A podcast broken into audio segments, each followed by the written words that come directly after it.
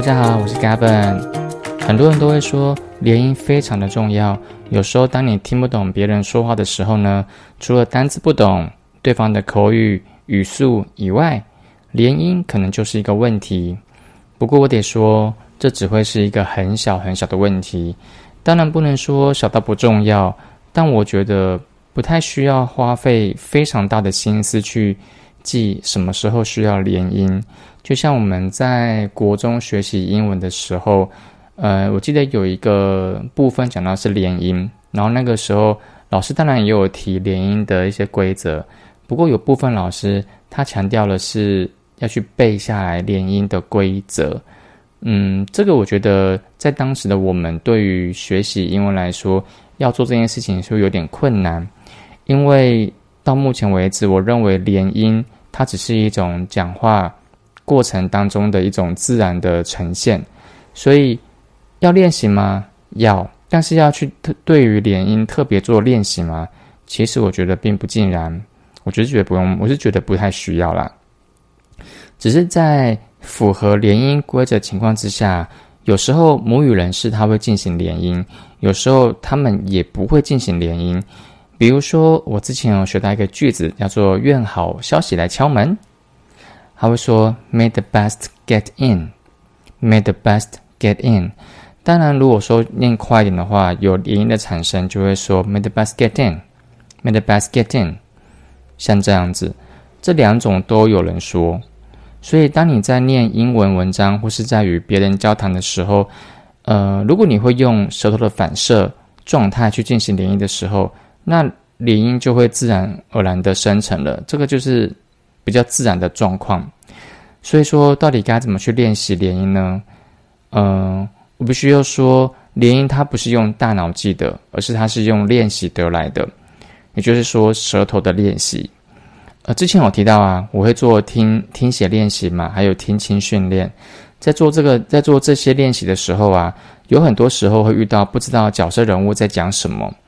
呃，大多数大多的时候呢，我会是因为单字啊或口音，它会让我产生混淆。当然也是有连音的部分，不过却都是少部分。所以，当你有在做正确练习的时候，其实有很多的连音你是听得出来的，而且你也可以去产生很多的连音。好，那我们要讲来说，讲过来说，到底该怎么去正确练习连音呢？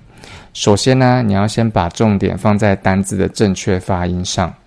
比如说 beautiful，b e a u t i f u f u l，这这个字念 beautiful。在这个字的最后最后一个字母啊是 l，所以说你在念这个字的时候呢，呃，念完这个音的最后结束点，你的舌头啊一定要往上顶，顶在哪里呢？其实没有什么特殊的规定在哪边。我自己的习惯是，我会先我会说会顶在上排牙齿跟啊上排牙齿内侧跟上颚的那个直角处。稍稍抵到就好，其实不用太用力，只是你要记得用舌头往上顶就可以了。所以只要是英文字母里面它的发音上有 L 的字母，其实都要这样子处理。好，那类似的这些需要做一些比较注意的一些字母，还有哪些呢？比如说像是名字 name，n a m e，练习这个字的时候呢。最后的声音呢，会是紧闭双唇的声音，所以你在念的时候，你一定要念 name，念到最后的时候，你的嘴巴要闭上 name。所以，如果说你们有小家里有小朋友，他们有没有在学英文的，你们可以问问看 What is your name？他们回答 My name is 什么什么的时候，你们稍微注意一下他的那个 name，你们要把嘴巴闭上。大部分小朋友在学英文的时候，他会念的比较，他比较，因为在台湾其实没有这样子的一个单字，没有这样，就是一个字一个词啊，没有这样子的尾巴是要去做一些处理的，但在英文是有的，所以呃，如果你是家长，你有小朋友在学英文，你可以稍微注意一下，问他一下说 What is your name？如果他讲的是 My name is，那你就要跟他讲说哦，要念 My name is。让他去习惯这个，不用那么的刻意要，嗯，如果他不断不断出现这样子讲错了方的状况，其实不需要生气，只要他每次有出现这样子的一个情形，你就要跟他讲一次，OK？好，除了 name 以外呢，还有一个就是 get 字尾有 t 这样子的字字母的时候，比如说像 get get，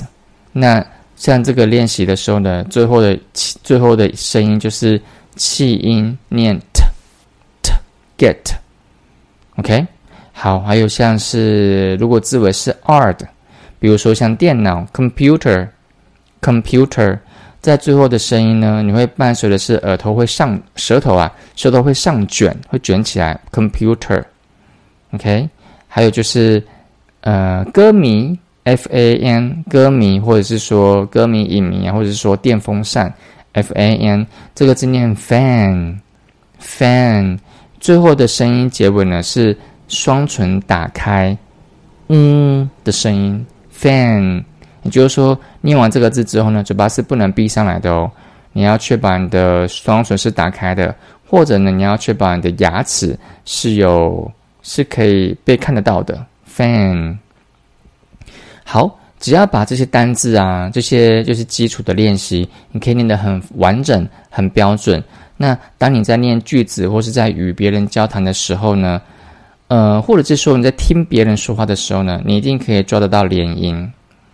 以前有些同学或者说有些，我记得有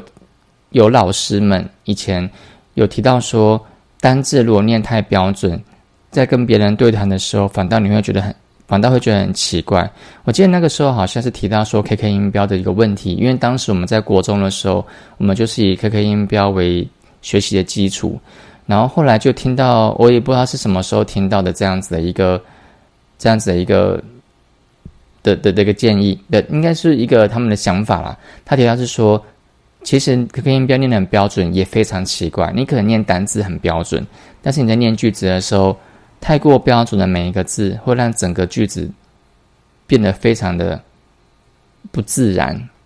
我那个时候其实有这样子觉得说，哎，那我到底在学 KK 音标，我到底是要念标准还是念不标准比较好呢？所以有一种 confused 的感觉。但现在呢，我有一种新的，就是其实不用太过于在意，因为像我在当初国中在学英文的时候，其实，呃。初阶上，我们都是在用纸笔测验，所以很多东西、很多的部分都是在练习，身旁也没有那么多机会让我有机会把英文表达出来。就算有机会了，其实要做也真的有点困难。好，所以说在做初阶练习的时候，其实我是觉得不会有太多的时间跟人们做对谈，而且心理状态可能也还没有准备好。顶多这个讲话的对象会是你的老师或是同学，而不会是一个外国人。除非你是在一个呃美语补习班接受补习，或是你的学校有一些美语老师，而你的个性刚好跟这些老师们都可以很合，应该说你的个性跟这些老师们可以很顺利的，就是玩乐在一起，聊在一起，那有可能有更多这样聊的机会。那我这边得说，就是你在做初阶练习的时候，其实不用太过于担心你的单字念得非常的标准，因为我觉得。基础练习打好是比较重要，所以当你每一个单字有念清楚之后，有念标准之后，在接下来你在做很多很大量的文章朗读的练习时，其实你的声那个声音的发音呢，会慢慢变得非常的柔软，所以这个时候你会发现自己的声音、自己的发音也会往倒地，就是讲话比较倒地的倒地的方向靠近。如果听众啊，如果还是不太清楚我自己的练习方式，欢迎你们可以留言一起交流。呃，我自己本身的学习情况就是从一个很标准的发音，走到一个太标准的句子，再走到一个柔软的发音，再走到一个我觉得有往倒地的方向去迈进的一个发音的呈现。我觉得这一路走来，诶。它让我产生很多，那应该是说我不用特别的去，嗯，去印记一些，其实我觉得非常细微的一些小事情，因为它会在发音变柔软的过程当中，或是你在练习的你在练习英文的过程当中，它会慢慢的浮现出来，而这出来是你自己会觉得很压抑、很惊讶，而且很开心的。好的，有点抽象，也有点应该也会有些干货在里面。希望我今天的分享对大家是有所帮助的。那今天有关于联姻的这样子的一个想法呢的这样子一个训练方式，就分享到这边。我们下次见喽，拜拜。